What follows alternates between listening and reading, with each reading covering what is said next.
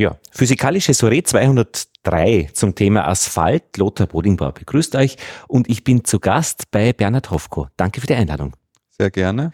Bernhard, Danke, äh, Verkehrs ja, Verkehrswissenschaft ähm, ist dein Fachbereich und wir sind in einem Labor der TU Wien und du bist der Leiter dieses Labors. Wofür genau? Wir beschäftigen uns bei uns im Labor hauptsächlich mit den Straßenbaustoffen. Ähm, sprich äh, mit den Baustoffen, die wir für die Verkehrsinfrastruktur benötigen. Es ist natürlich so, dass Verkehrsinfrastruktur und Straßeninfrastruktur sowohl mit Asphalt, also Bitumen und Gestein, als auch aus Beton hergestellt werden. Äh, es ist aber auch so, dass es äh, eigentlich in ganz Europa oder fast weltweit so ist, dass der überwiegende Großteil, sage ich mal, über 90 Prozent äh, in, in Asphaltbauweise hergestellt werden. Und deswegen konzentrieren wir uns auch hier im Labor äh, auf diese Stoffe, also auf Bitumen, auf Gestein, die Grundstoffe von Asphalt. Und äh, aber auch, wenn es in, in, Spezialfällen äh, beschäftigen wir uns mit Beton. Also wir, wir, wir decken hier wirklich das gesamte Spektrum ab äh, der mechanischen Prüfung von diesen Stoffen, die man für den Straßenbau benötigt. Jetzt hatten wir ja, was, wo bin ich jetzt, jetzt hätte ich ein bisschen lauter.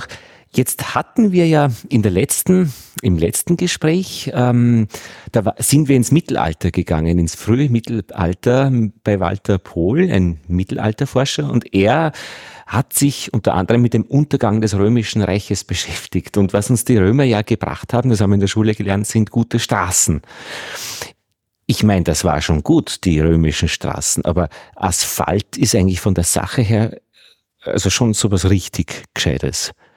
Ist schon was richtig Gescheites. Ich meine, man darf nicht vergessen, wir, wir beschäftigen uns mit einem Stoff, nämlich mit dem Bitumen speziell, das ja also das Bindemittel des Asphalts ist, äh, das ein, ein uralter Stoff ist. Also wir haben ähm, Aufzeichnungen äh, äh, aus, aus, aus, aus der Antike, äh, wo wir wissen, dass Bitumen selbst, äh, dieses schwarze Material, das ja nicht nur im Erdöl, vom Erdöl kommt, sondern auch in Naturquellen vorkommt, das wurde verwendet für die Einbalsamierung von Mumien, das wurde zu medizinischen Zwecken verwendet, zur Abdichtung. Das heißt also, es gibt schon sehr lange aber für den, die Anwendung im Straßenbau, da müssen wir dann doch einen weiten Sprung machen. Also ich sage mal, das ist erst Mitte des 19. Äh, Jahrhunderts entstanden und damals eben aus natürlichen Quellen. Es gibt weltweit natürliche Quellen von diesen Bitumen, wo also einfach aus dem Erdinneren durch Prozesse auch nicht nur Erdöl aufsteigt an die Oberfläche, sondern tatsächlich dieses Bitumen.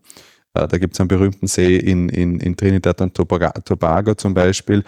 Ähm, und hier wurde also begonnen, die bis dorthin ungebundenen Wege, äh, also die nur durch, durch Schotter, das, der verdichtet worden ist, äh, äh, durch die, diese ungebundenen Wege einfach einmal mit so einer Bitumenschicht zu überstreichen. Hintergrund war der, dass die Geschwindigkeiten immer höher wurden, also sowohl der Pferdefuhrwerke, aber dann kamen natürlich auch äh, Motorfuhrwerke auf und da hatte man im Sommer immer das Problem, dass es wahnsinnig gestaubt hat.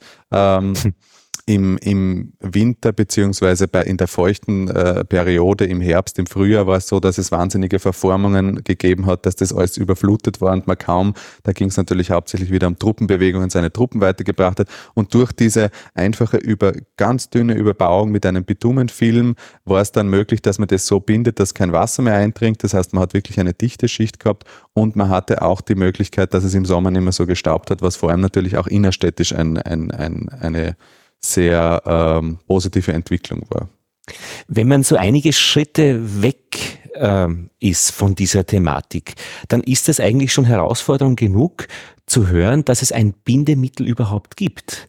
Also wenn man so das Leben kennenlernt, geht man spazieren als Kind und man ähm, tritt auf Steine. Das ist eben so die eine Geschichte. Und wenn es kritisch wird, dann muss man die großen Steine finden, damit man nicht untergeht im Schlamm, wenn es irgendwie regnet. Aber praktisch, dass da ein gesamtes Konzept dahinter steckt, Bindemittel, und da habe ich mal mit einem Stadtgärtner gesprochen, da gibt's so die wassergebundenen Wege, Sprich, das ist irgendwie so ein körniges Material, das aber eben durch Wasser zusammenhält, offenbar, ja, oder halt ja. wasserlöslichen Sachen. Ja. Und Bitumen ist eben, wenn ich das richtig verstehe, etwas, was ähm, das Wasser außen vor lässt, also verdrängt und doch dann die Steine eben auf eine andere Art zusammenhält. aufpickt. Und das Wasser ist ja so, da ist man schnell in Teufels Küche, äh, auch in der Bauphysik. Das Wasser muss man schnellstmöglich vom Haus wegleiten. Man will es auch auf der Straße da nicht haben. Ja. Wasser ist Gatsch. Wasser ist Gatsch und Wasser friert, vor allem im Winter. Den da, da hat man eine große Volumensausdehnung. Da gibt's dann äh, Phänomene wie Frosthebungen, wo sich also wirklich Straßen dann auch äh, äh, um, um einige Zentimeter heben und dann natürlich äh, der Verbund oder der Verband äh, die verdichtete Schicht aufbricht. Das heißt, äh, der, der, der wesentliche Vorteil des Bitumens ist, und da muss ich vielleicht noch einen kurzen Schritt zurückgehen, wie entsteht eigentlich Bitumen? Es gibt eben nicht nur Naturbitumen, das hat inzwischen spielt das kaum mehr eine Rolle. Also seitdem Erdöl destilliert wird, also seit Beginn des 20. Jahrhunderts, ähm, kommt unser technisches Bitumen aus dem Erdöl. Das heißt, es gibt erdölfähige Bitumen. Da wird Erdöl destilliert, wo die verschiedenen Produkte nach ihren Siedepunkten aufgetrennt werden und sozusagen was am Schluss übrig bleibt als hochwertiges Restprodukt, das, äh, das, das, das, das, also, wo keine leicht flüchtigen Bestandteile mehr drinnen ist, ein dunkles, äh, schwarzes Gemisch aus vielen chemischen Verbindungen. Das ist das Bitumen, das man also bekommt aus der Raffinerie und das dann im Straßenbau eingesetzt wird, ähm, das eben äh, einige Vorteile für den Straßenbau bringt. Es ähm, ist äh, gut verarbeitbar bei hohen Temperaturen. Also es wird, und das ist auch wieder ein Spezifikum von Bitumen, es hat sehr stark temperaturabhängige Eigenschaften. Also bei hohen Temperaturen ist es tatsächlich fast so flüssig wie, wie Wasser bei Raumtemperatur. Bei beim Raumtemperatur und niedriger Temperatur wird es eher festkörperähnlich, also, also sehr, fast wie ein starrer Körper. Das macht man sich zunutze, das heißt, man nimmt das Gestein her, das sowieso, wie, Sie auch, wie, wie du auch gesagt hast, Teil jedes Weges ist, weil wir gehen ja auf Steinen, mhm. nimmt das Gestein her, heizt es auf, da reden wir schon von Temperaturen von 150, 160 Grad, heizt auch das Bitumen auf, dass es flüssig genug wird und dann mischt man in eigenen Mischanlagen das heiße Gestein mit dem heißen Bitumen. Das ist so flüssig, dass es auch das Gestein schön umhüllt. Dann bringt man das auf die Baustelle. Es ist noch immer heiß. Ähm, leert es sozusagen auf die Baustelle und dann verdichtet man das, wie man es kennt von Straßenbaustellen mit, mit, mit den klassischen, mit den klassischen äh, Walzen. Dann kühlt das Ganze ab und dann wird es erst richtig fest und befahrbar oder begehbar. Es ist ja nicht nur für, für, für sozusagen äh, Kraftfahrzeuge geeignet. Und dann haben wir den großen Vorteil, wir haben eine gebundene Schicht, das heißt, die Steine halten zusammen. Das ist ein, ein, ein wesentlicher Vorteil. Bitumen ist wasserabweisend, das heißt, das Wasser kann abfließen, dringt nicht in den Aufbau ein, wo es dann äh, möglicherweise sich ansammelt, im Winter friert, aufbricht. Passiert natürlich auch, wir kennen das, die Frostaufbrüche im Winter auf der Straße, wo so Schollen ausbrechen, die dann im Frühjahr wieder äh, teilweise notdürftig geflickt werden und nächsten Winter wieder ausbrechen. Passiert also, aber beim hochwertigen, bei einer hochwertigen Straße erst nach vielen Jahren, Jahrzehnten. Äh, und das sind die wesentlichen Vorteile des, des, dieser bitumengebundenen Schicht. Ähm, es gibt dann noch einige weitere Vorteile. Wir haben also auch äh, dadurch, dass das Bitumen also immer eine gewisse Fließfähigkeit hat, auch bei Raumtemperatur oder bei tiefen Temperaturen ist es kein starrer Körper, sondern nur so ähnlich. Es ist noch immer eigentlich ganz ähnlich wie Glas eigentlich eine Flüssigkeit. Es, es fließt nur so langsam, dass man es nicht sieht. Und dadurch haben wir aber auch die Möglichkeiten bei so einem Längenbauwerk Straße, das sich ja über viele Kilometer zieht und das sich im Winter ja bei tiefen Temperaturen zum Beispiel zusammenziehen möchte, es aber nicht kann, weil es ja als Band vorliegt. Äh, dadurch entstehen Spannungen in dem Straßenaufbau und dadurch, dass das Bitumen aber eine Fließfähigkeit besitzt, können diese Spannungen abgebaut werden und es kommt nicht zu Rissen oder eben erst mit der Zeit, weil da kommt wieder ein Phänomen der Alterung dazu, vielleicht sprechen wir da danach noch dazu. Worüber wir eigentlich, was Ausgangspunkt für unser Gespräch äh, ist oder gewesen ist, ähm, du hast in jüngsten Arbeiten mit einer, mit einer Gruppe äh, untersucht, wie man das Ganze energiesparend auf die Straße kriegt, weil das Ganze aufzuheizen ist ja letztlich eine, eine Kostenfrage. Und wie kriege ich es hin, dass ich mit, mit niedrigeren Temperaturen die gleiche äh, gute Eigenschaft von einem guten Asphalt ja. zustande kriege? Ähm, wie gesagt, wir brauchen Temperaturen von 150, 160, 170 Grad, je nachdem. Es gibt unterschiedliche Bitumenarten, es gibt unterschiedliche Asphaltarten, es gibt auch sozusagen Gussasphalt, die man in der, in der Stadt kennt, die äh, nicht verdichtet werden, sondern tatsächlich ausgegossen werden und so flüssig sind, dass sie sich selbst verdichten. Ähm, die auch einige Vorteile haben. Da brauchen wir aber Temperaturen bis 230, 240 Grad. Das braucht natürlich wahnsinnig viel Energie, um das Gestein aufzuheizen, weil das ja eine riesige Masse ist. Mhm. Äh, das braucht auch viel Energie, um das Bitumen auf diese Temperaturen zu heizen. Und wirklich viel im Sinne von, das hätte man schon gern, wenn erkennbar weniger ist. Also Richtig. Also nicht wurscht. Ja, also es ist, es ist so, dass man, dass man, wenn man den gesamten Einbauprozess betrachtet in, für, einen Stra für eine Straße, also von der Herstellung über den Transport zur Baustelle bis zur Verdichtung und zur Verkehrsfreigabe, dieser Prozess dann, dann fällt auf die, äh, auf die Mischanlage, also auf das Heizen und Mischen ungefähr 70 Prozent des ganzen Prozesses. Das heißt, da steckt sehr viel Anteil an Energie drinnen und deswegen, und der ist wiederum hauptsächlich gebunden durch die hohen Temperaturen, die ich brauche. Ähm, wenn ich hier jetzt Temperaturen senken kann, dann schaffe ich es wirklich, äh, hier auch ähm, wesentliche Anteile an, an, an Energie einzusparen. Und das ist das Ziel. Schon seit ähm, 20 Jahren ungefähr arbeitet man an dem Thema. Wir haben uns hier jetzt speziell äh, beschäftigt mit dem Thema Gussasphalte, weil Gussasphalte noch einmal um 50 bis 100 Grad höhere Temperaturen brauchen. Das heißt, da ist das Problem äh, noch einmal stärker vorhanden und da ist natürlich auch das Potenzial, Energie zu sparen, äh, noch, einmal, noch einmal stärker vorhanden. Das heißt, wir haben uns mit dem Gussasphalt beschäftigt, Gussasphalt, ein sehr dichter Asphalt, der eben ausgegossen und nicht verdichtet wird. Man verwendet den gerne auf Brücken, weil er auch abdichtend wirkt. Man verwendet ihn eben innerstädtischen, historischen Stadtzentren, weil, weil man nicht mit schwerem Verdichtungsgerät arbeiten muss, was, was ja auch historische Gebäude ähm, ähm, schädigen kann. Man verwendet es auf Gehwegen, Radwegen, in Garagen, auf Industriefußböden. Also es ist ein breiter Anwendungsbereich, aber eben sehr hohe Temperaturen notwendig. Da gibt es ähm, würde ich sagen, eben seit 20 Jahren, 25 Jahren entwickelt, eine Standardmöglichkeit und die ist, dass ich dem Bitumen Wachs beimenge. Das heißt, ähm, ich füge auf das Bitumen betrachtet drei, vier Prozent relativ wenig Wachs hinzu. Tatsächlich auch so ein Wachs, wie man es kennt. Es gibt aber unterschiedlich chemische Produkte von Wachsen. Und die Wachse haben den Vorteil, dass sie einen Tropfpunkt haben. Das heißt, man kennt es von der Kerze. Ähm, wenn die Kerze brennt, dann wird das Wachs tatsächlich sehr, sehr flüssig. Wenn man die Kerze ausbläst, dann bleibt das Ganze noch eine Zeit lang flüssig und dann gibt es so einen schlagartigen Punkt, wo sich oben diese Haut bildet und dann ist es aber auch relativ fest und wenn es überhaupt bei Raumtemperatur mal ein Wachs betrachtet, dann ist es die normalen Wachse, die wir kennen, relativ äh, äh eine, eine relativ stabile Struktur. Mhm.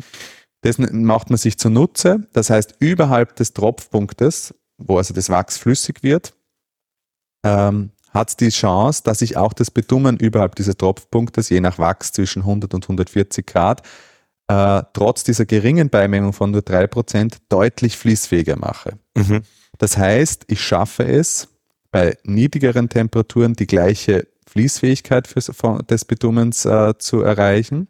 Ist das etwas ähnliches wie äh, bei den Metallen eine Legierung?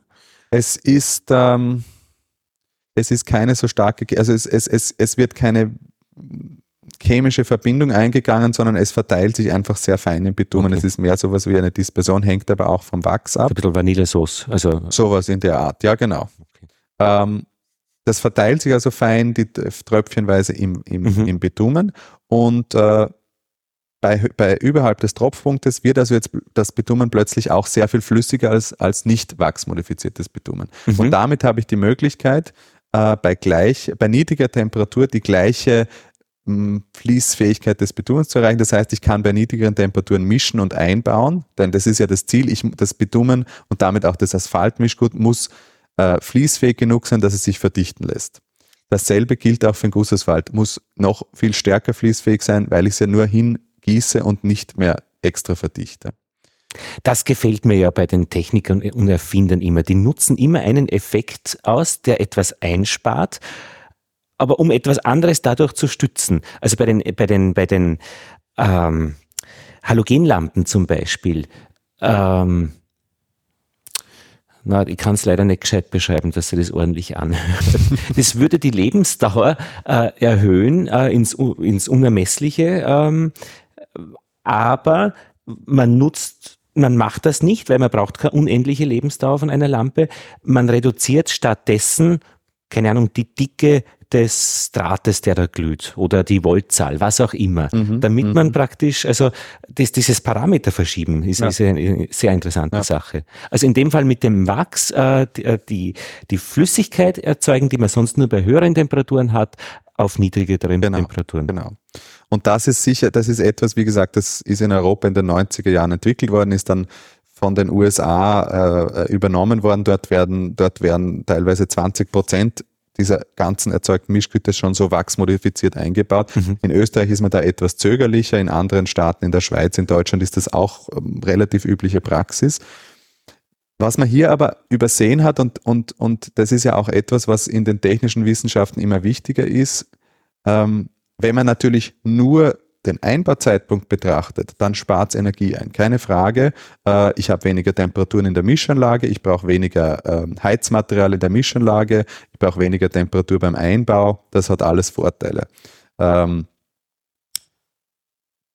man geht aber auch in der Technik immer mehr dazu über, dass man äh, sozusagen eine ganzheitliche Betrachtung macht. Mhm. Also sozusagen eine Lebenszyklusanalyse, gerade bei Bauwerken, bei, bei, bei Bauingenieurmäßigen Bauwerken, die ja Lebensdauern haben. Bei Brücken sind sie teilweise über 100 Jahren, bei Straßen spricht man noch, noch immer von 20 bis 30 Jahren Lebensdauer. Mhm. Ist es aber oft so, dass es nicht ausreicht, nur diesen einen Zeitpunkt des Baus zu betrachten, um wirklich eine optimale Variante zu erreichen, sondern man muss sich den ganzen, die ganze Lebensdauer anschauen und natürlich auch anschauen, was bringt denn ein Stoff für einen Rucksack mit, den ich verwende. Also wie viel Energie brauche ich denn, um diesen Stoff zu erzeugen? Und ich frage mich dann auch immer, wie viel brauche ich denn, um ihn wieder loszuwerden? Wenn ich so eine Straße wieder zerstücke, Ja. ist ja das uraufwendig, wenn das unendlich hart ist. Ja, das ist sicher, das ist bei Asphaltstraßen und bei den Wachsen, die eingesetzt sind, ein geringeres Problem, aber Mhm. natürlich auch etwas, was man betrachten muss. Wesentlich ist, für viele dieser Wachse brauche ich sehr viel Energie, um die zu erzeugen. Mhm. Das heißt, wenn ich den Energierucksack berücksichtige, dann ist es teilweise, je nach Art von Wachsen, wie gesagt, es gibt unterschiedliche Wachse, dann ist es teilweise so, dass die Energieeinsparung in der Mischanlage beim Herstellen eigentlich wieder ausgeglichen werden dadurch, dass ich mehr Energie brauche für das Erzeugen des Wachses. Und wir reden ja nicht von Bienenwachs. Wir reden nicht von Bienenwachs, jetzt hinterm Haus auch. Bienen stehen. So und die Bienen äh, haben ja so Wachsdrüsen, wo sie Ja. das Wachs ausschwitzen. Ja. Wäre ja auch schön, wenn man das, Das verwenden wäre also, könnte. das wäre auch eine Energie, die ja sozusagen im Kreislauf bleibt und wo man nicht externe Energie zuführen Ja, ja. muss, weil die ist sowieso in der Natur vorhanden. Genau. Aber für diese Wachse, das sind technische Wachse, äh, Amidwachse, Fischer, Tropsch, Paraffine, Para, äh, Polyethylenwachse und so weiter, sind alles technische Produkte, wo es eben teilweise, nicht für jedes Produkt, aber teilweise doch Energie eingesetzt werden muss, um das zu erzeugen. Blöde Frage, was spräche eigentlich gegen Bienenwachs? Was sind das für Parameter, die da das verhindern würden? Das ist eine gute Frage. Äh, Ich würde ein, einerseits sagen, dass es natürlich in Konkurrenz zur Nahrungsmittelindustrie steht. Okay, das ist eine philosophische immer, Geschichte. Da sind, wir, da sind wir schon sehr vorsichtig geworden. Nicht? Wir kennen ja auch diese Themen des Biotreibstoffe und so weiter. Also ähm, Okay, ja, ja, das ist ein das Thema. ist ein Thema. Ein anderes Thema ist, dass man natürlich auch die Mengen einfach nicht erreicht, die man braucht. Äh, Ich weiß nicht, ob es schon jemand probiert hat. Das ist vielleicht etwas, was wir dann nächstes Jahr, was wir dann nächstes Jahr einmal, wo Sie eine Veröffentlichung vielleicht von uns lesen zu diesem Thema. Aber Aber wie wird so, wie wird so ein Wachs charakterisiert? Also das äh, praktisch der, der, der, Temperatur, wo es schmilzt, oder Mhm. da gibt es wahrscheinlich so eine Bandbreite, wo es halt in bestimmten Festigkeiten vorliegt, mit, mit diesem Tropfpunkt dann auch, oder der Tropf. Ja. Äh, Haltbarkeit wird wahrscheinlich ein Thema sein, also dass Ja, halt ja. einfach organische Stoffe ähm, verrotten, leichter als eben so petrochemische. Es, das, ist, das ist sicher auch ein Punkt. Also einerseits ist die Frage, wo schmilzt es, wo wird es fest, wie Mhm. fest ist es danach, wie gut mischt es sich mit dem Bitumen, äh, wie langzeitbeständig ist es. Wir haben ja draußen auf der Straße dann Oxidationseffekte, Effekte durch UV-Ausstrahlung Mhm. und so weiter. Mhm. Ähm, also das muss man natürlich alles berücksichtigen. Ähm, und um auf den, also um auf die Ursprungsfrage Genau. zurückzukommen, äh, wie gesagt, wir sind dazu übergegangen, das haben wir auch in dem Projekt, das wir, das wir anfangs äh, erwähnt haben, äh, besprochen. Ich arbeite ja hier interdisziplinär zusammen mit der Gruppe aus, aus, aus äh, der Materialchemie von Professor Krote, mit der Gruppe von Ressourcenmanagern äh, äh, von Professor Rechberger, beide bei uns, also mit, äh, mit sehr hoher Expertise in ihren Fachgebieten. Und wir haben uns also hier auch wirklich zusammengeschlossen, um zu sagen, schauen wir uns den den gesamten, gesamten. Kreislauf mhm. an. Also nicht nur den Einbauzeitpunkt, sondern schauen wir uns das, den, den, Lebenszyklus an. Da sieht man eben, dass, dass manche Wachse gar nicht mehr so rosig aussehen. Und ich, ich, ich denke, es ist eine Augenauswischerei, wenn wir sagen, äh, wir sparen jetzt in der Mischanlage äh, 30 Grad oder wir bauen, äh, wir können bei 30 Grad geringere Temperatur einbauen äh, und das spart uns so und so viel Energie ein. Dafür brauche ich aber wieder an anderer Stelle äh, wahnsinnig viel Energie oder mehr Energie, um das Wachs überhaupt bereitzustellen. Ähnlich wie es auch ist bei den, ähm, bei den, bei den Elektrofahrzeugen. Also äh, es ist dann sehr schön, wenn ich zwar lokal keine Emissionen mehr habe, aber dann muss man natürlich schon auch sich überlegen, was brauche ich denn für Ressourcen äh, für die Herstellung der Akkus, woher kommt die Energie und wenn ich dann natürlich sage, ich brauche plötzlich äh, x Atomkraftwerke mehr, dann muss, ist es wieder ein Gesellschaft, eine, eine gesellschaftspolitische Frage, ob ich das will oder nicht. Genauso, aber auf ganz anderer Ebene natürlich, sehe ich das auch bei dieser Temperaturabsenkung. Man sollte schon die gesamte, die, die gesamte, den gesamten Rucksack anschauen. Wir reden da aber eben von Gussasphalt, das heißt jetzt nicht unbedingt für diesen Straßenbelag, so von Überlandstraßen. Auch, also diese, gerade diese Wachse werden äh, auch für, für, für normale, okay. also Gussasphalte und das Pendant dazu Walzasphalte, weil sie gewalzt werden. Auch die werden mit Wachsen, auch da gibt es die Temperaturabsenkung von Wachsen. Weil da denke ich mal, ist da auch äh, möglicherweise der Rollwiderstand ein Thema. Das heißt, wenn sich der auch nur geringfügigst ändert, habe ich einen höheren Energieverbrauch äh, bei den Motoren und auf eine Lebenszeit gerechnet, kann das schon in die eine oder andere Richtung Richtig, ja. Äh, einen Einfluss Richtig, das haben. ist ein Thema. Also man muss natürlich auch die externe Energie der Nutzer dann eigentlich betrachten. Mhm. Also das System wird sehr schnell sehr komplex. Ja, ja, aber auch spannend. Aber auch spannend, eben. Deswegen arbeite ich sehr gerne mit den Kollegen zusammen. Mhm. Ähm, es ist also das ein Thema, dass man sagt, wir, wir müssen also diese Energie betrachten. Es ist aber auch so, wenn wir sagen, wir erzeugen das Mischgut bei niedrigeren Temperaturen, dann muss man wissen, Bitumen ist ein organisches Material, kommt aus dem Erdöl ähm, und äh, wird, ist, hat dadurch auch eine Alterungsanfälligkeit, so wie wir alle. Wir mhm. würden uns wünschen, dass es nicht so ist, aber mhm. es ist leider so, wir mhm. altern mhm. durch Oxidation, durch freie Radikale, durch UV-Strahlung und genau auf dieselbe Art und Weise altert auch das Bitumen auf der Straße. Das heißt, die Straße verändert ihre, ihre Eigenschaften eigentlich laufend und leider Gottes nicht in die, in die positive Richtung, so wie bei uns. Also die Rissanfälligkeit wird höher, weil alles, weil das Material spröder wird, steifer wird, weniger äh, Fließfähigkeit hat, also ganz ähnlich wie unsere menschliche Haut. Und wenn ich jetzt sage, ich kann bei niedrigeren Temperaturen einbauen, ähm, dann habe ich gerade beim Zeitpunkt der Herstellung aber weniger Voralterung, weil bei hohen Temperaturen und Luftsauerstoff natürlich sehr viel an Alterung schon passiert. Wenn ich jetzt sage, ich kann die Temperatur reduzieren, dann bedeutet das, dass ich ein gering gealt, geringer gealtertes Material draußen auf der Straße habe. Und möglicherweise, und da sind wir aber jetzt gerade noch dabei, heißt es auch, ich kann die Lebensdauer erhöhen. Und wenn ich das wieder berücksichtige, dann ist vielleicht der, der, der Energierucksack des Wachses gar nicht mehr so relevant, weil ich dafür nicht nach 20 Jahren die, die Straße wieder rausreißen und erneuern muss, sondern erst nach 25 Jahren und ich dadurch über den Lebenszyklus doch einiges an Energie sparen kann.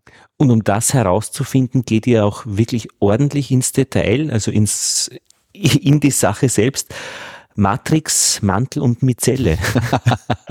ja, da gehen wir dann schon wirklich sehr ins Detail. Also das ist, das ist etwas, ein, ein sehr, sehr spannendes Thema, das wir gemeinsam mit unseren Materialchemikern äh, bearbeiten.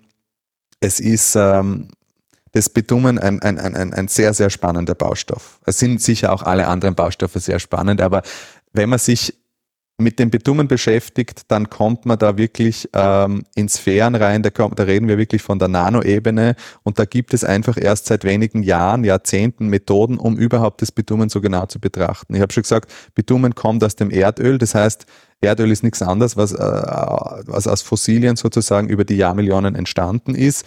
Ähm, und äh, da sind also je nachdem, aus welcher Region der Erde das kommt, ob es aus Südamerika kommt oder aus dem äh, Mittleren Osten kommt und je nach Vegetation, die also hier vor Millionen von Jahren waren, völlig unterschiedliche chemische Verbindungen vorhanden. Die kann man aber unmöglich charakterisieren, weil das sind Millionen verschiedene.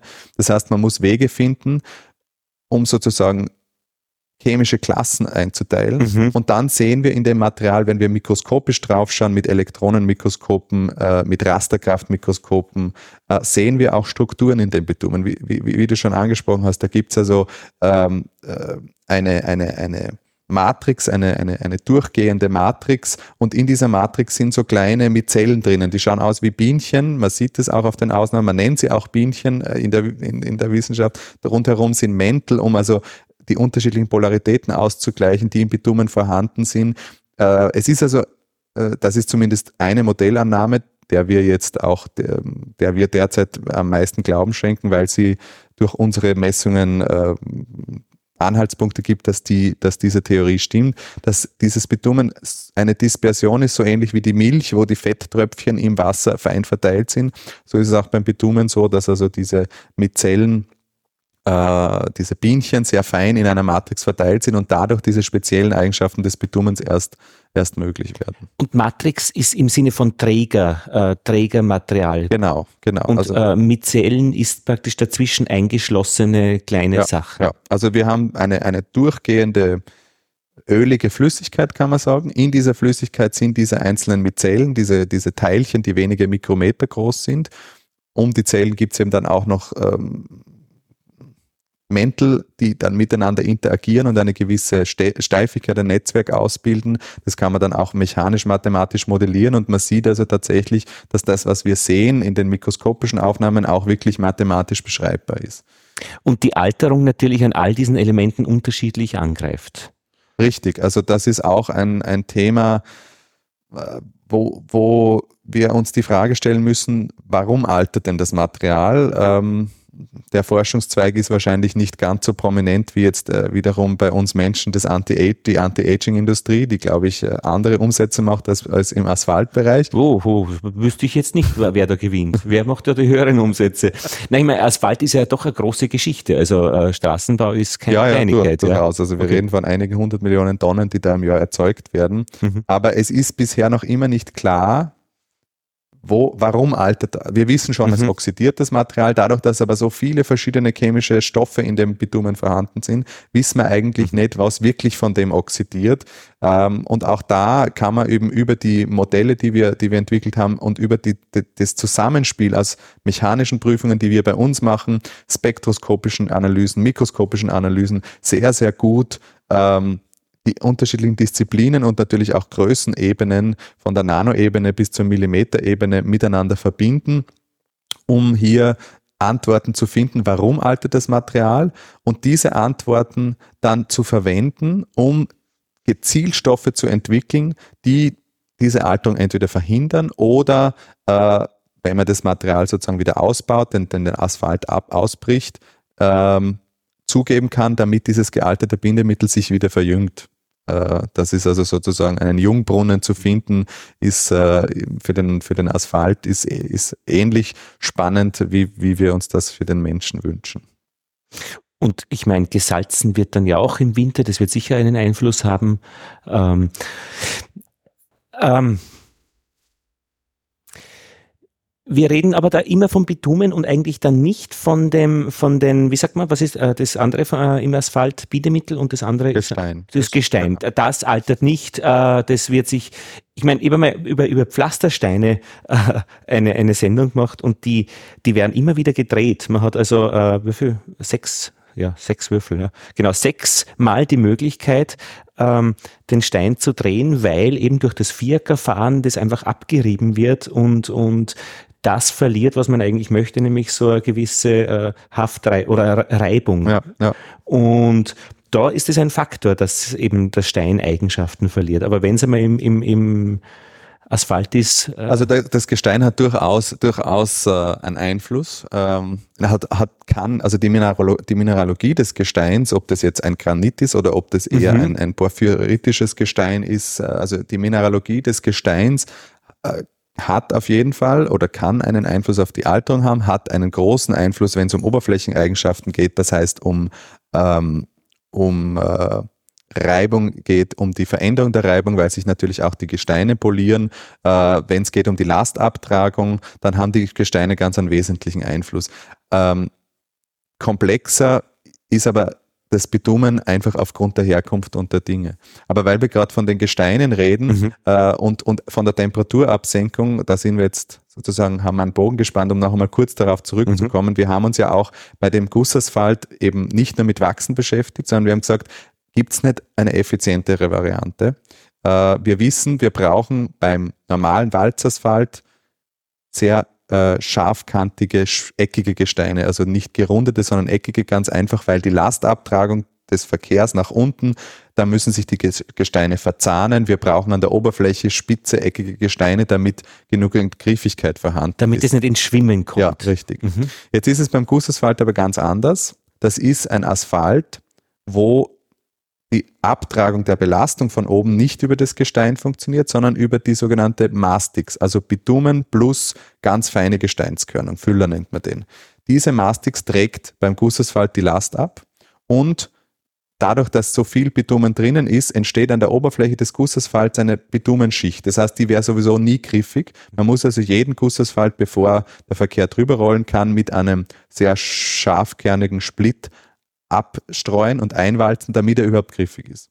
Und auf dieser Basis haben wir gesagt, naja, wenn wir keine so eckigen Gesteine brauchen, eigentlich sollte es vom Mischen her ja einfacher, weniger Widerstand sein, wenn wir runde Gesteine nehmen, mhm. weil dann der Widerstand beim Mischen nicht so groß ist. Also vielleicht können wir auch Temperaturabsenkung, speziell beim Gussasphalt, wo man kein eckiges Gestein braucht, kein kantiges Gestein braucht, auch erzeugen, indem wir einfach statt einem Kantkorn ein Rundkorn verwenden. Das noch dazu den Vorteil hat, dass es auch günstiger ist.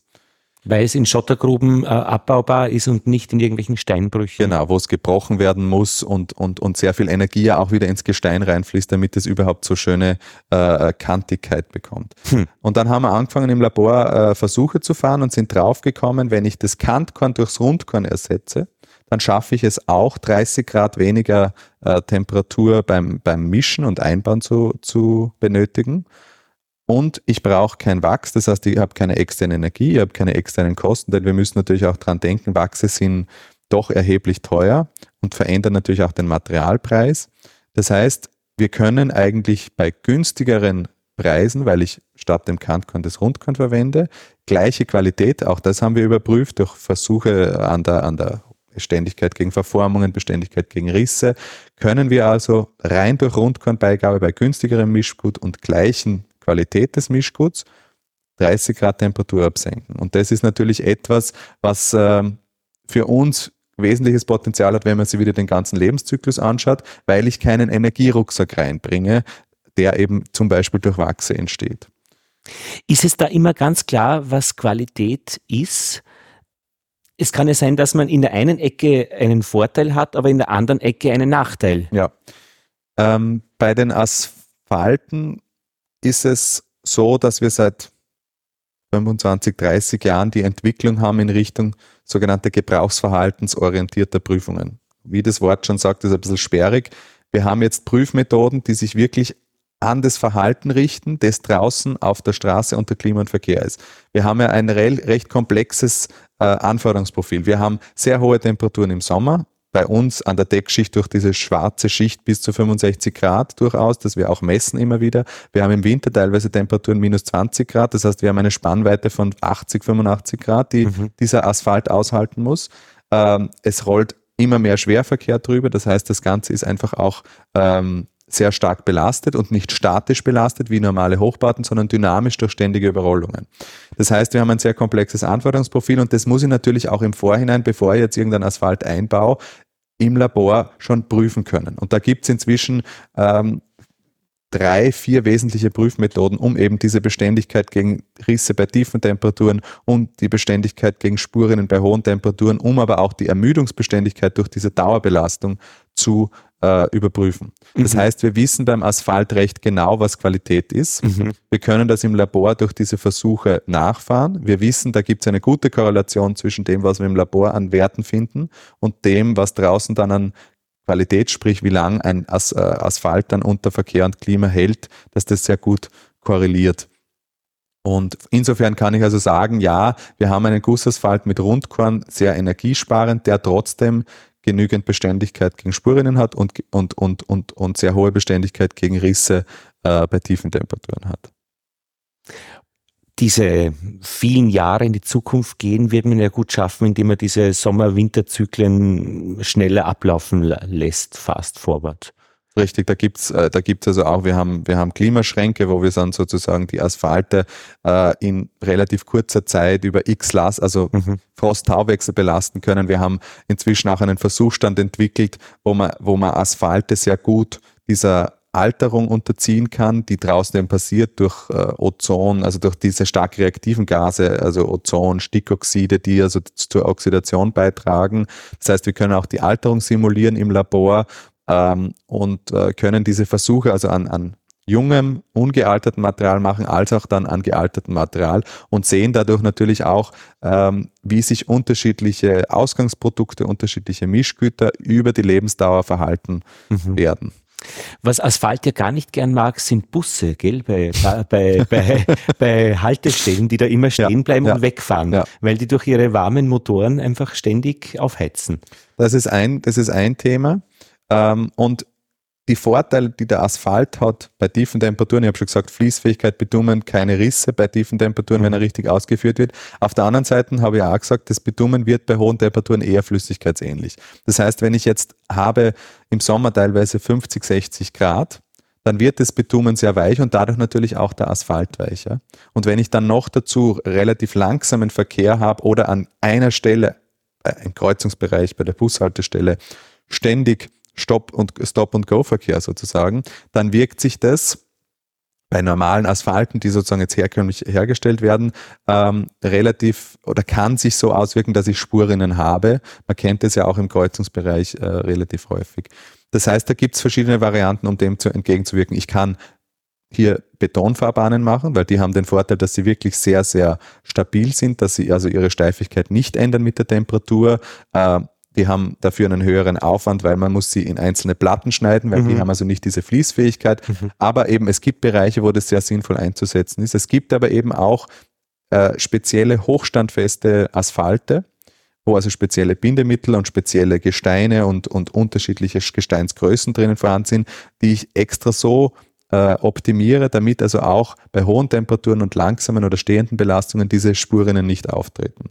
Also ich muss ganz einfach mir ähm, dieses Gesamtkonzept aus Bitumen äh, und Gestein, und das ist ja nicht Gestein einer Größe, sondern das ist also wirklich kontinuierlich von sehr feinem Gestein bis zu Gesteinen in der Größenordnung 10, äh, 16, 22 Millimeter. Ich muss einfach wirklich hier sehr gut abstimmen, äh, was brauche ich draußen und wie erstelle ich diesen Asphalt, mit welche Ausgangsstoffe verwende ich, damit er diese Anforderungen draußen erfüllen kann.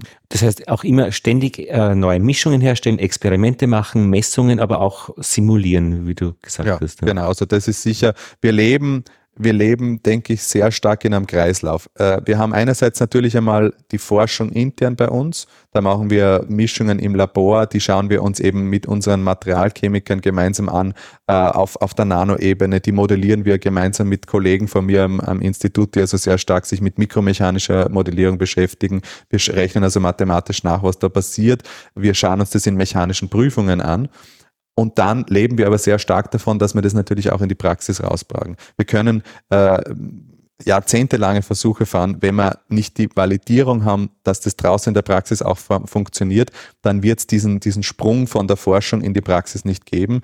Und äh, das wäre dann sozusagen der Vorwurf des Elfenbeins, wo man sagt, okay, ihr beschäftigt euch da jetzt äh, seit Jahrzehnten mit einem Produkt, aber wenn sie nicht einmal auf die Straße rausgeht, dann wissen wir nie, ob es auch wirklich einen Nutzen hat.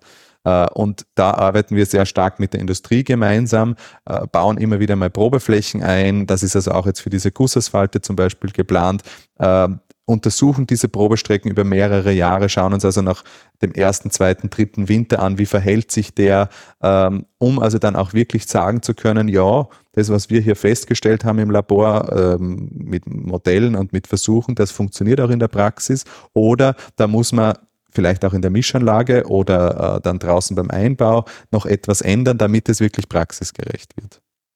Ich denke, das ist ja auch eine Herausforderung, da nicht die Übersicht zu verlieren, was, man, was gerade alles läuft und wo es läuft und in welchem, in welchem Stadium, ob es draußen in der Praxis ist oder im Labor und, und vor zehn Jahren und so weiter. Wie bist denn du eigentlich zu diesem Bereich gekommen? Also wie, wie kommst du in dieses Gebiet? Ähm, Gymnasium? Ich bin ja, ich bin, ich, ich habe mich, äh, ich habe eine, eine, eine klassische Gymnasialausbildung Naturwissenschaftlicher Zweig, äh, nicht neusprachlich. Naturwissenschaftlicher Zweig, ja. Einen guten Chemie- und Physiklehrer. Äh, ja, und ähm, vor allem habe ich eine Professorin gehabt ähm, im Darstellen der Geometrie. Ach schau. Die hat zu mir irgendwann einmal gesagt, ähm, da kennst du eigentlich das Bauingenieurwesenstudium. Und ich habe gesagt, also nein, also das war für mich überhaupt nicht im Spektrum. Ich habe mich sehr interessiert, auch für Geschichte, ich habe mich für Sprachen interessiert. Also ich habe mhm. irgendwie ein recht breites Spektrum. Ich habe gesagt, mhm. na, an der TU Wien ist nächste Woche eine, ein Tag der offenen Tür. Aha. Äh, schade das einmal an, das könnte was für dich sein. Mhm. Und dann bin ich nächste Woche nach Wien gefahren. Das war als Schüler natürlich überhaupt sehr fein, weil man auch einen Tag frei hatte. Wo bist, wo bist du in die Schule gegangen? Ich bin in Linz in die Schule. In Linz, okay. Genau. Habe mir das angesehen und war eigentlich begeistert von dieser Breite des Bauingenieurwissenschaftens. Ja, ja. Ich meine, Aha. es ist wirklich so, es ist sehr schwierig als Schüler und das ist vielleicht aber auch ein bisschen eine Hohlschuld, die man als Schüler noch nicht so kennt. Ja, Dieses genau, Riesenangebot, das an, an, den Universitäten vorhanden ist und das wahnsinnig spannend ist, äh, überhaupt zu erfassen mhm. für sich. Äh, ich habe durch Zufall dieses Studium kennengelernt, habe also da einige Fachvorträge dann mir angehört und habe mir gedacht, das ist was sehr Spannendes, habe dann begonnen, Bauingenieurwesen zu studieren ähm, und ähm, habe verschiedenes ausprobiert, war in Planungsbüros schon im Studium, war auch in Baufirmen im Studium, habe mir also angesehen, was man alles machen kann. Ähm, und äh, damals gab es hier im Institut, das ja der Professor Blab leitet, ähm, ein sogenanntes CD-Labor, ein Christian Doppler-Labor, wo diese gebrauchsverhaltensorientierten Prüfungen für Österreich implementiert worden sind. Und das war, da war gerade, wenn man es so im Neudeutsch sagen will, ein Hype. Also mhm. da gab's, äh, da war das Institut und, und, und vor allem auch das Labor gerade richtig im Aufbruch begriffen. Es war ein, eine sehr große Dynamik. Ich bin hier als Student dann reingekommen, habe eine Laborübung gemacht und habe dann das Angebot bekommen, hier eine Diplomarbeit zu schreiben. Das war schon sehr spannend und, und, und äh, ich habe vor allem äh, die Thematik dieser Komplexität des Asphalts und Bitumens kennengelernt und, und habe Feuer gefangen. Mhm. Das Team war ein, ein, ein, ein ganz äh, äh, hervorragendes. Ähm, habe dann nach der Diplomarbeit das Angebot bekommen, hier als Assistent anzufangen, meine Dissertation zu machen, habe auch das gemacht und äh, hatte das Glück danach ein Angebot zu bekommen, noch äh, mich weiter hier zu beschäftigen, das Labor zu übernehmen, die Leitung zu übernehmen ähm, und bin jetzt äh, hier also Assistenzprofessor noch immer und ähm, es hat sich eigentlich an der Faszination nichts verändert und auch am Labor und am Team. Also es ist noch immer ein, ein, ein sehr junges Team. Das ist ja auch das, was ich in der, der universitären Forschung sehr gern habe. Es ist teilweise ein bisschen anstrengend natürlich, weil man hat immer junge wissenschaftliche Mitarbeiter, die vier Jahre da sind und wenn sie sozusagen wirklich so richtig äh, sattelfest sind, dann muss man sie halt in die Praxis entlassen, weil es erstens sehr wenige Stellen gibt, die finanziert sind für Postdocs.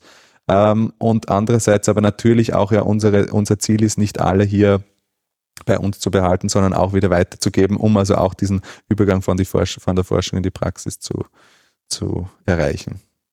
Das ist aber interessant, dass einfach diese Begegnungszonen so viel Auswirkungen haben. Also wenn du sagst, einen Tag äh, anschauen, einmal nach Wien fahren äh, und, und kennenlernen. Es ist eigentlich in vielen Bereichen, also das Blasmusik. Äh, wie, äh, warum lernen Kinder ein Instrument und um dann in der Blasmusik zu spielen? Es kommt jemand und zeigt in der Volksschule die Tuba her. Äh, dann werden in den Musikschulen der Umgebung das Jahr drauf überdurchschnittlich viele Tuba, Tubi keine Ahnung, gespielt und, und einfach dieses, dieses Begegnen, eins, ich glaube, ein, ein sehr unterschätztes Schlüsselelement ja, ja. ist in dem, was man, was man eigentlich. Das glaube ich auch und deswegen glaube ich, ist es auch wirklich, es gibt die Angebote von den Universitäten, die werden auch, denke ich, immer stärker von uns ja. beworben. Wir haben auch an der TU Wien in Bauingenieurwesen jedes Jahr einen Tag der offenen Tür, den wir natürlich auch österreichweit an den Schulen bewerben mhm. und der sehr gut angenommen wird, ähm, weil ich denke, dass es dass es zwar eine Möglichkeit ist, sich abstrakt durch äh, Studienführer zu, zu, zu lesen, ähm, aber wirklich äh, Begeisterung aufbauen kann man nur, wenn man sieht, was passiert und wenn man die Möglichkeiten auch wirklich eben durch Begegnungen mit Menschen, die sich damit beschäftigen, mhm. äh, ermöglicht wird. Mhm. Ich habe mich schon durch viele Studienführer auch gelesen, war schon interessant. Also was es da dann an, an, in die, die Studienpläne und die Fächer, die es da gibt. Ähm, und bin aber selber eben nie hinkommen an die Uni, an verschiedene Gebiete.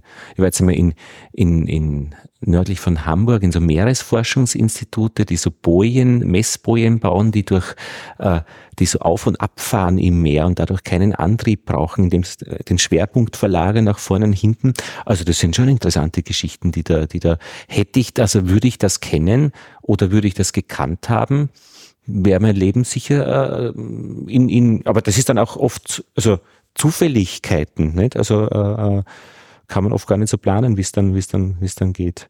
Ja, also ich, das, das sehe ich auch so. Also auch für mich waren es Zufälle. Ja, genau, also ich habe ja. zufällig hier dieses Laborpraktikum gemacht als Student, habe das Angebot für die Diplomarbeit bekommen, ähm, habe das Angebot für die Dissertation bekommen. Natürlich ähm, gibt es da auch eigene Beiträge dazu, dass Ja, man ja. sozusagen auch äh, in die Richtung arbeitet. Aber aber es muss es, arbeitet. es Also- eben, es müssen aber natürlich auch die Stellen dann zur richtigen Ja, ja. Zeit offen sein, damit es, damit es ermöglicht wird. Wie ist denn das beim Asphalt international? Wo würde man da hingehen, wenn man jetzt äh, in, in das Institut geht, das sich mit Asphalt beschäftigt? Sind die in Russland? Sind die in Amerika?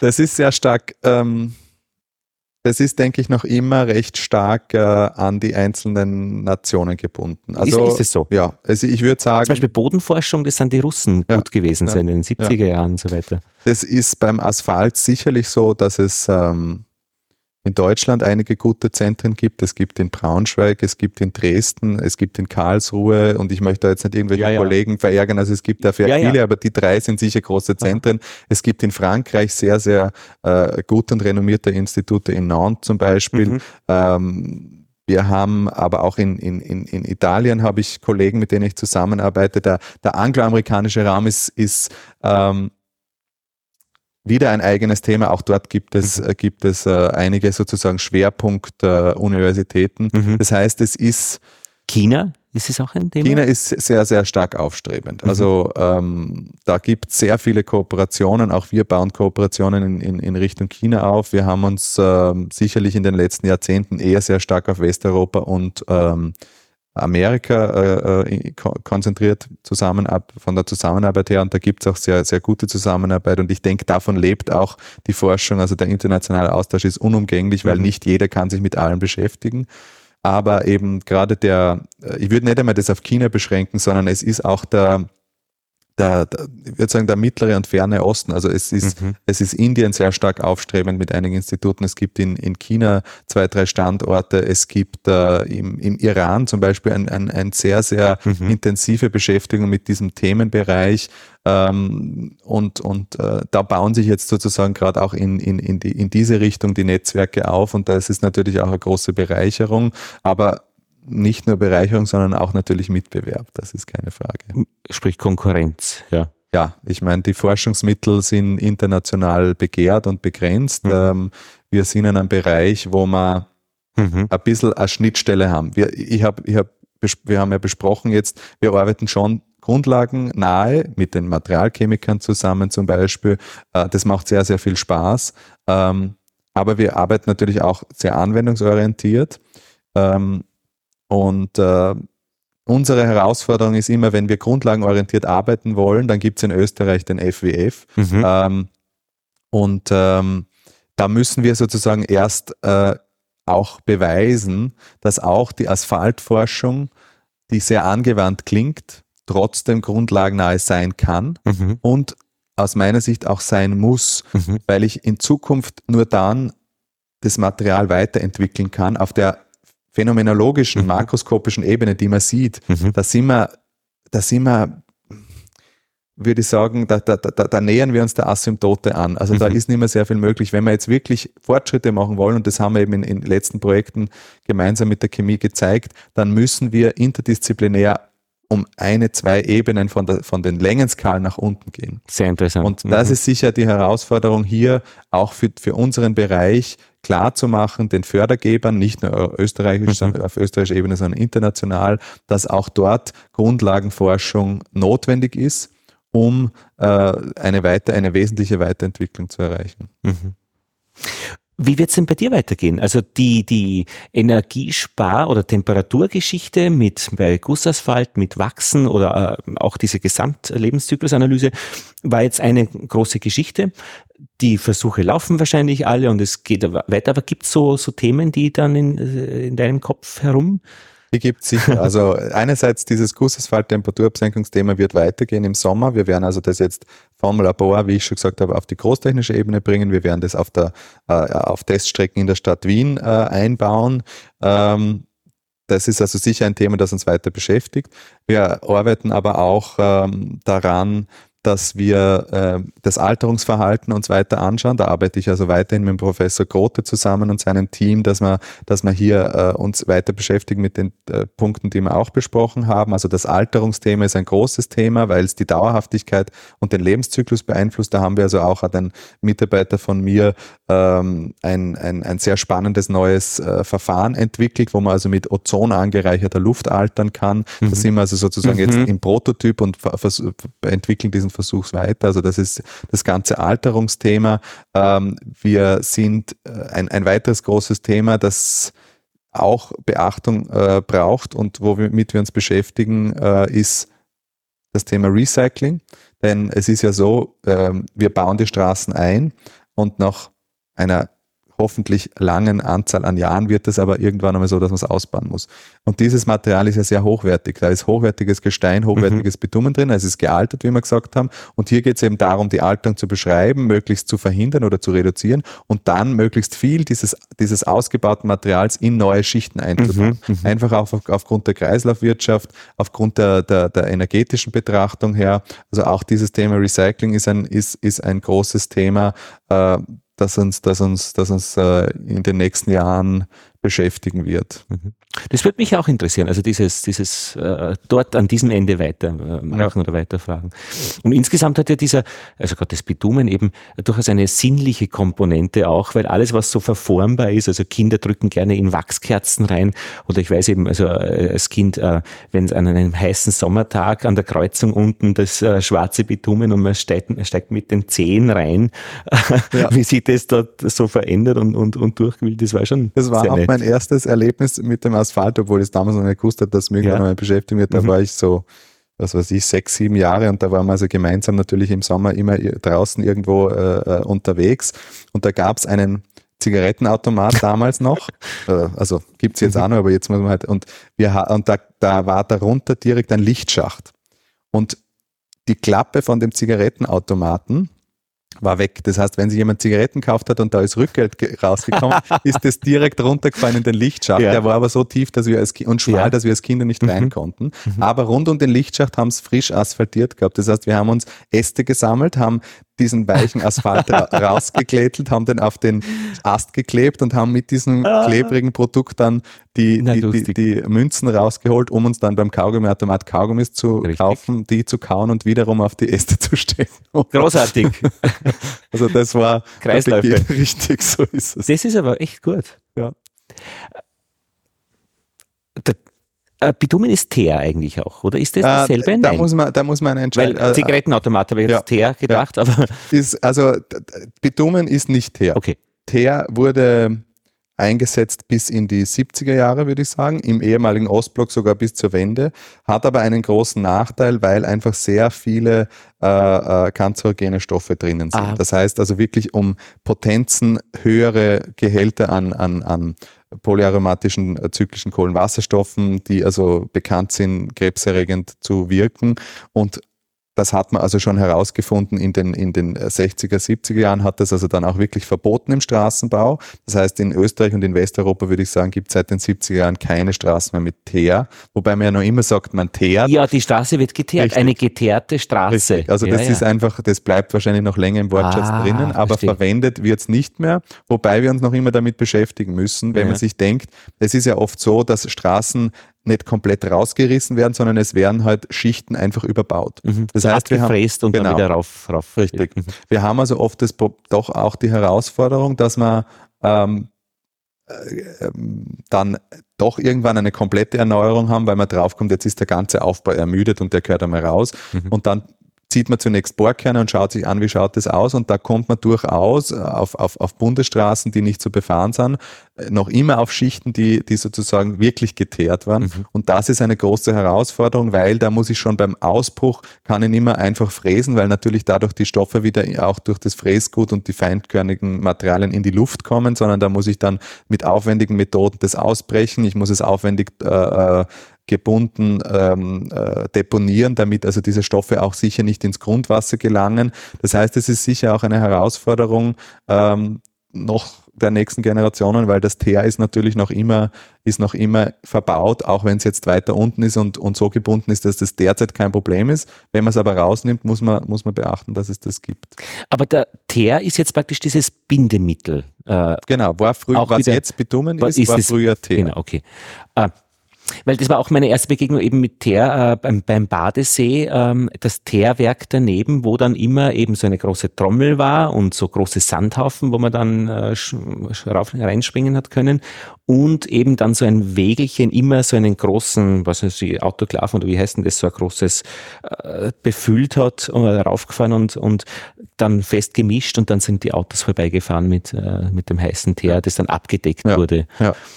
Aha, äh, kennt man so eine Teerstraße? Äh, würde man das erkennen sofort?